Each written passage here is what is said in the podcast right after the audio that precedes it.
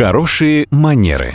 Как произвести впечатление и избежать неловких ситуаций, расскажет преподаватель по современному этикету Татьяна Баранова.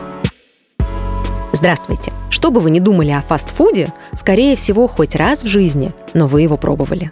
А что вообще относится к этому виду еды? Традиционно под фастфудом мы подразумеваем пиццу, гамбургеры, хот-доги и так далее.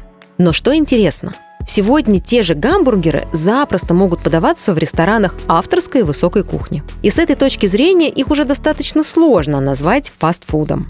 Теперь встает вопрос столового этикета. Как есть гамбургер? Логика и здравый смысл подсказывают, что в Макдональдсе или другом заведении быстрого питания можно обойтись и без приборов. Но вот в ресторане, например, известного шеф-повара Гордона Рамзи, вам, скорее всего, подадут к приготовленному по фирменному рецепту гамбургеру нож и вилку. И в этом случае уже гораздо более уместно будет рассматривать гамбургер как закрытый бутерброд. А столовый этикет предписывает такие блюда есть непременно с помощью приборов. К тому же стоит признать, что человек, справляющийся с гамбургером только руками, может выглядеть со стороны не особо эстетично.